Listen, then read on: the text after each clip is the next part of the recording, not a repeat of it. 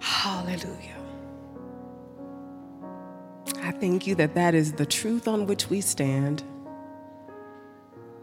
Every battle is won. Because you are a God who breathes miracles. All around us, every day, every moment, our existence is miraculous. And it testifies to your goodness. You, oh God, are for us.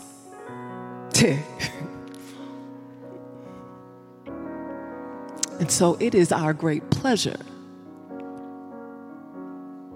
to come before you now with ears open and hearts open and minds open to receive what you have for us. God, I ask in this moment that I would decrease, that you increase. Holy Spirit, I thank you that you are uniquely able to speak a word to every individual in here that is for their good and for the good of all of us collectively. I thank you that right now, all over this world, you are speaking a word. God, we especially are praying for our brothers and our sisters in the West Bank and in Israel. Lord, we are asking that you be speaking a word a word that is miraculous and powerful, a word that can stop bombs, a word that can heal and reconcile, a word, a word that can hold people who are terrified. We are asking that you would move and be present as only you can. And we confess that that is a situation that is so far beyond our imaginations, we don't even know how to ask you for what we need. We don't know what words we should speak, but you know. And what we do know is that you are the same God. Yesterday, today, and forevermore, and that you are at work, and that you were not caught off guard, that you don't have to change or amend your plans, that you are at work. So, Holy Spirit, we are asking you to be near to every broken person. We are asking you to be a banner of protection. We are asking you to be God all by yourself. And to move as only you can move. And we declare that we trust you. We believe that you are good. And we believe that in all things you are working for our good. So glorify yourself today. In the name of Jesus, we pray. Amen. Amen. Good morning. See, I really need you to not be singing songs like that right before I preach because, see, I can't. Thank you. Good morning. uh, so, I bring you greetings from Bronzeville. Um, everybody is, uh, yeah. I, I, I know I say this, I think I say this every single time I stand up here. And so just forgive me, because I'm gonna probably say it the next time that I'm here and the time after that. But I'm so delighted for the relationship that our churches have again. And so I, like, it just, it blesses me. It blesses me that I can say, I bring you greetings from Bronzeville, and y'all know some people at Bronzeville, right? Like, y'all have faces in mind now because we are connected. So, thank you for allowing me to be here this morning. I am excited to be with you. Um, so, we are continuing in this sermon series looking at the spiritual gifts. Um, not the spiritual gifts, Lord Jesus, the, the, the, spiritual disciplines. There we go. That's I'm messed up. I promise you, I'm all messed up. I'm, like, I'm gonna get it together. So that y'all know what we're doing. So we're continuing in that series, um, and I believe that you all are looking at some specific disciplines over this these next few weeks: um, fasting and prayer, meditation on God's word, practicing Sabbath, fellowship. And so I want to say to you that this is not an exhaustive list, right? Y'all know that, right? There are many, many um, disciplines. What we have come to call the spiritual disciplines are simply practices that we see recurring in Scripture that are meant to build up and sustain the people of God. These are practices that strengthen our faith. They're practices to, that help us to know and live into the truth of who God are, is and who we are. That's what these spiritual disciplines are. And at different times, at different places, in different historical moments, in different Christian communities, there have been practices that have been elevated above others, right? It's not an exhaustive list. And I think that this is an important thing to keep in mind because it reminds us that when we are thinking about spiritual disciplines, we are not trying to figure out the pieces of, you know, an equation. We want to plug in the right variables and plug in the right numbers in order to get some outcome that we desire, right? Like it's not, this isn't, well, if I pray this amount and then I, I need to fast a little bit over here and then I, I make sure I read the word a couple times during the week, and then I ought to be able to get whatever it is that I want. Like that's, that's not what this is the spiritual disciplines are first and foremost rooted in relationship. They are how we come to know better the God that we serve, how we come to fall more and more in love with that God. They are about relationship, relationship between us and God and between us and each other. That is first and foremost what they are. And so this morning, the spiritual discipline that, um, that we're going to look at is prayer. And my title this morning is Connected Through Prayer Why This Spiritual Discipline Matters. Amen. So, what I want to suggest to you all this morning is that one of the reasons that prayer is important, one of the reasons that this is an important spiritual discipline is that it is the connective tissue within the body of Christ. So, our texts this morning come from the book of Hebrews, and we're going to um, read Hebrews 4 16. And then we'll also look at Hebrews 11, verses 13, and then verses 39, all the way through chapter 12, verse 2a. So if you have your Bibles, I'm going to invite you to start making your way over there. If you've got your phone, you can go ahead and open your, um, open your app. uh, the book of Hebrews is towards the end of your Bible. It comes um, you know, right after Philemon, and it is before uh, the book of James. And so when you get there, I'm going to invite you to stand as you are able in body or in spirit for the reading of God's word. So beginning with Hebrews verse 4, chapter 4 verse 16. Let us then approach God's throne of grace with confidence so that we may, may receive mercy and find grace to help us in our time of need. And then moving down to Hebrews 11, verse 13. All these people were still living by faith when they died. They did not receive the things promised. They only saw them and welcomed them from a distance, admitting that they were foreigners and strangers on earth. These were all commended for their faith. I've skipped down to verse 39. These were all commended for their faith, yet none of them received what had been promised since God had planned something better for us, that only together with us would they be made perfect. Therefore, since we are surrounded by such a great cloud of witnesses, let us throw off everything that hinders and the sin that so easily entangles, and let us run with perseverance the race marked out for us, fixing our eyes on Jesus, the pioneer and perfecter of our faith. This is the word of the Lord. Thanks be to God. Amen. You can have a seat. So, Hebrews 4:16 is a beautiful summation of what prayer is. So, I think you have probably heard prayer defined as a conversation with God. That is the way that I like to define um, prayer, and that is exactly what it is. But we, what we see in these verses is a more sort of fleshed out explanation of what that conversation is and why it is important. Prayer is confidently approaching the throne of grace that we have free access to through Jesus Christ. And prayer is not just about, you know, what we can get God to do.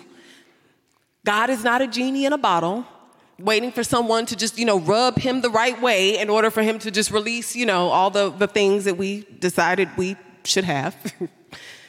Instead, what we see in this verse is that prayer is first and foremost a posture of receiving. We go to God in prayer and we receive grace and mercy. We regularly turn to God in conversation about where we are, about what we are feeling, what we are experiencing, what we desire. And we receive from God undeserved favor, which is His grace and forgiveness, and compassion, which is God's mercy towards us. This is what prayer is. But this morning, I want to spend the bulk of our time together talking about what prayer does. See, most of us have been conditioned to think of prayer as um, primarily being about asking God for things, either for ourselves or for other people through intercession. And let me tell you right now, that's okay. In Christ, you and I are allowed to approach God's throne and ask for the things we desire. We're allowed and invited to ask for the things that we need. God delights in these prayers because, see, when we do this, if we stay at the throne long enough, if we open our ears to hear God's response and don't let it just be a one sided conversation, then what God does is show us and teach us how to be honest before Him. If we stay there long enough, our Heavenly Father gives us the desires of our heart. Our Heavenly Father starts to form our heart so that we have the right desires. It's good to come to the Lord and ask for what you want and ask for what you need and tell God how you feel and be honest because God can hold it and God wants to hear it because it's in that that God transforms us. It's in that that we surrender ourselves to God's transforming power. The problem is not that we ask. The problem is that too often we misunderstand the point of the asking. We think that because we asked for A, we should receive A, and in a timely fashion. and so, if when we ask for A, we don't receive A, we walk away and decide prayer does not work. Or we wrongly believe that since God already knows that we want A and that we need B, there's no point in asking at all. God, God is going to do what God is going to do. God is going to give what God is going to give. I don't really need to spend time talking to the Lord about much of anything. Both of those postures are problematic. See, hear this the power of prayer is not in what it gets us. The power of prayer is in how it forms us and in how it reveals to us the truth of who and what we are. You and I are the body of Christ. The image that we get about the body that we are, this image that we get in um, the book of Colossians, is Christ as our head, and we as the body connected by ligaments and sinews, like actual body. So I believe and I submit to you today that prayer functions as those connecting ligaments and sinews as we grow into the fullness of who God has called us to be. So, this semester, I am teaching uh, a class, Gospel Communication in Context, and I see two of my, one of my students and several other North Park folk in the audience. Okay, I won't call y'all out. But I'm, I'm teaching a class there, and um, as a part of this class, students have to do a presentation where they, um, where they pick a, a, topic, an issue that is relevant right now, and then they create a contextual presentation that says, what does the gospel have to say about whatever that topic is. So, a couple weeks ago, one of the students, in response to um, the murder of an Asian American woman by a police officer who hit her with her, his car, and then as he called in what he had done, he's laughing and joking, kikiing, um, while this woman's body is, is, is laying dead on the ground. And so her topic was what does the gospel have to say about valuing each other? And one of the things that she touched on in her presentation was the importance of prayer. And she said this quote, and I thought it was powerful. She said, When we pray, we begin to see how much those we pray for matter to God. Right, isn't that good? Yes, that's why I say it made it to this sermon. Um, when we pray, we begin to see how much those we pray for matter to God.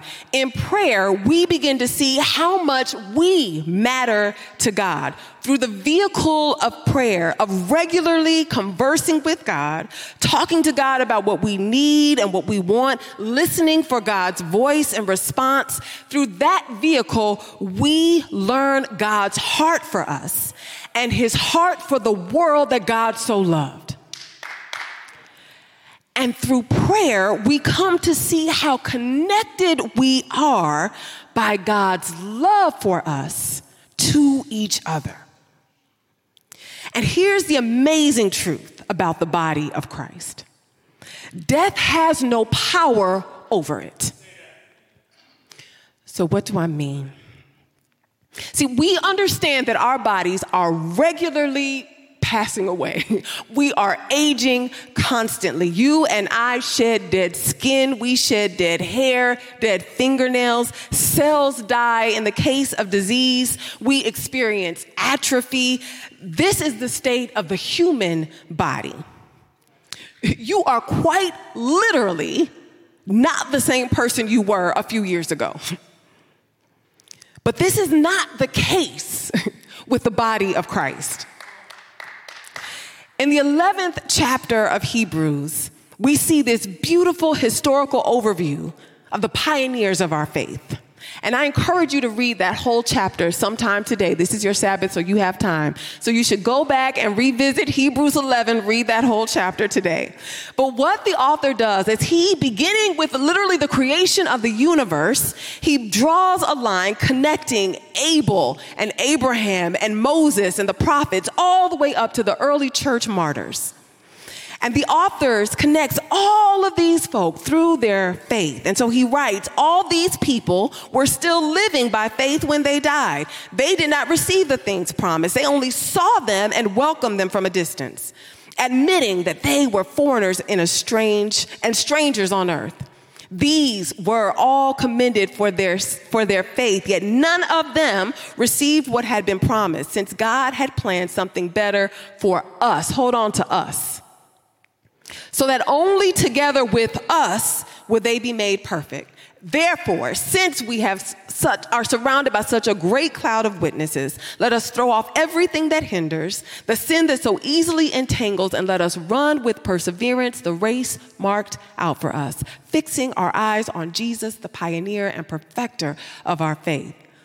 See, the us that the author is talking about is not us. I mean, it is us, but when the author wrote this letter, we were not who he was thinking about. And so, following his argument, the line that he draws from the creation of the universe through Abel, Moses, the martyrs, it runs all the way through that audience, that Hebrew audience that he was talking to, to us. And God willing, Jesus tarry, it will continue through us to generations that have yet not come. They are a part of that great cloud of witnesses. You and I, one day, will be a part of that great cloud of witnesses. Generation after generation of faithful men and women who have prayed and persevered are part of that great cloud of witnesses. So, why does this matter? See, in the same way that prayer helps us to see how much God values those we pray for, how much God loves those we pray for. Prayer also helps us to understand the deep connection that we have with those who have come before us and those that will come after us. Death has no power over the body of Christ. As I said earlier, part of the reason we don't pray is because we become frustrated when we don't see the answers to our prayer. Or because we are too afraid to pray and not see the answer to our prayer. what that would do to our faith. Some of us feel like if I ask God for this thing and God doesn't do this thing, I might lose the little grip I have on the Lord right now.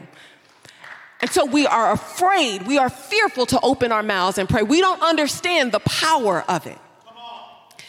But see, the truth of the matter is that you and I, as we sit and breathe in this place right now, are absolutely the answers to prayers that were prayed generations before we were thought of.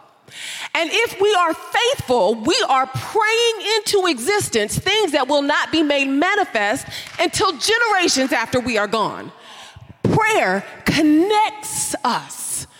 We are the body of Christ, and death has no power over the body of Christ. We sang earlier, you are Alpha and Omega. God is the beginning and the end. We are the body of Christ that stands between that time, connected by that God that is the beginning and the end, the first and the last. Prayer connects us to each other. So it's not about trying to figure out how you can get what you want from God. It's taking a posture that says, Lord, I want what you have for me. And God, I want to want what you have for me. And we are the answer to prayers just like that, that people prayed many years ago. You might not see your answer now. That does not mean that God is not answering. You may have great, great, great, great, great, great, great, great, great, great, great, great, great grandchildren's first cousin, second best right? You might have folk you ain't never couldn't even fathom who will see the answer to the prayers that you are praying right now. So, this truth is something that has captured me. There's two things that I feel like the Holy Spirit always leads me to talk about. One is love. I want people to know if you don't hear anything else out of my mouth on a Sunday, I want you to hear that you are seen and you are known and you are loved by God because we don't hear that enough. And so I find often when I preach a sermon, somehow it weaves its way back to that. this has become another one of those things. We live in a time that is becoming increasingly more individualistic where we think that as long this a phrase that drives me absolutely crazy as long as what you're doing isn't hurting somebody else, it doesn't matter. How do you know what's hurting someone It, the, the, the assumption there is that I have my business. And as long as my business doesn't directly impact you, you don't get to talk to me about my business. That might be fine for the world. That is not true for the body of Christ. My business is connected to some ancestors' business. My business is connected to some uh, future generations' business. What I do matters. It matters to you right now, who I can see. It matters to the people who will come before us. Prayer connects us. We are the body of Christ. The way that we run this race the way that we persevere is because we are running with the wind of prayers that have been prayed at the backs of us. So we can push on a little further. And as we lean into prayer, we create a wind that's going to carry somebody on into the future. That's how we run this race. That's how we persevere. That's what it means to keep our eyes on Jesus. Prayer is that ongoing conversation. It's us adding our voices to the collective shouts that have been raised to the Lord to say, God, let your kingdom come. Let your will be done on earth as it is in heaven. And so I hope that for any one of you who may be sitting in a place where you are feeling profoundly discouraged by prayer, maybe you are that person who has prayed big, big prayers. You had big faith. You were believing and expecting God to do the miraculous in your life, and you have not seen it. You did not see it. And maybe you are someone who can't figure out how to open your mouth in prayer anymore. I, my prayer for you is that you would hear this well God's yes, God's answer may come in a time and in a space where you don't get to see it, but that does not mean God is not answering. And God even now, and whatever the answer was, and whatever the lack of answer was, hear this. The Holy Spirit is with you and heard every prayer that you prayed. It was not for naught. And so you just need to press on a little longer so that you can see what the Lord will do, what the Lord is doing, what the Lord has done. Here's the last thing I want to say about prayer before we go to communion. Scripture tells us to pray without ceasing. Scripture tells us to pray without ceasing. Now, I imagine that there are two categories of people right now. There's some people who hear that and they're like, yes, and I do. Right? And then there are some of y'all who are like, yeah, I'm not quite sure how without ceasing uh, would look. Here's the good news about the body of Christ. You may be in a season right now where it is very hard for you to open your mouth. One, prayer, you ain't got to open your mouth. You can just sit before the Lord in silence. You can sit before the Lord and say, God, you know we're not talking right now. Prayer has happened. So I want to just name that. I want to just name that. But you may be in a season in your life where you can't open up your mouth to pray. Guess what? I'm not in that season. And so, because we all are part of the body, prayer is happening without ceasing. Somebody at some point in time is praying. And so I need you to, we, we, we, get to rest in that. There's some times where you can go before the Lord, and what the spiritual discipline looks like is you sit there and you say, I can't open my mouth. And right now, Lord, I'm not even hearing you, but I trust that somebody is praying for me. And that somebody may not be a person that even knows you. That somebody could be in a whole other part of the world. That somebody might not be here anymore, but there are some prayers that are happening for you. And I want us to know that that is true. whether you believe it or not, whether you feel it or not, that is your truth. And so, my prayer for you is that you will be encouraged by that today. And so, God, I thank you because you are a God who connects us all. I thank you that it is absolutely a lie from the pit of hell that we are individuals just all by ourselves doing our own thing, isolated from each other. I thank you that the truth of the matter is that you have called us your very body with Christ as the head, connected by ligaments and sinews. I thank you that you have given us the ability to pray, to open our mouths and speak to you, to open our hearts and hear from you to sometimes just groan, you have called us into a relationship where we are connected to you. And because we are connected to you, we are connected to each other. Generations of us. And so, Holy Spirit, encourage your people today. Remind us today, oh God, that you are with us, that you are for us, that you delight in us.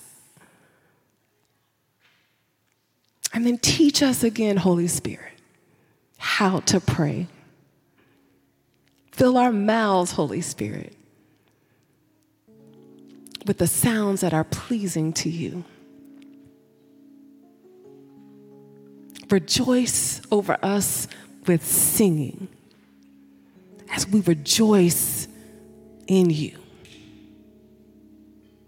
In the name of Jesus.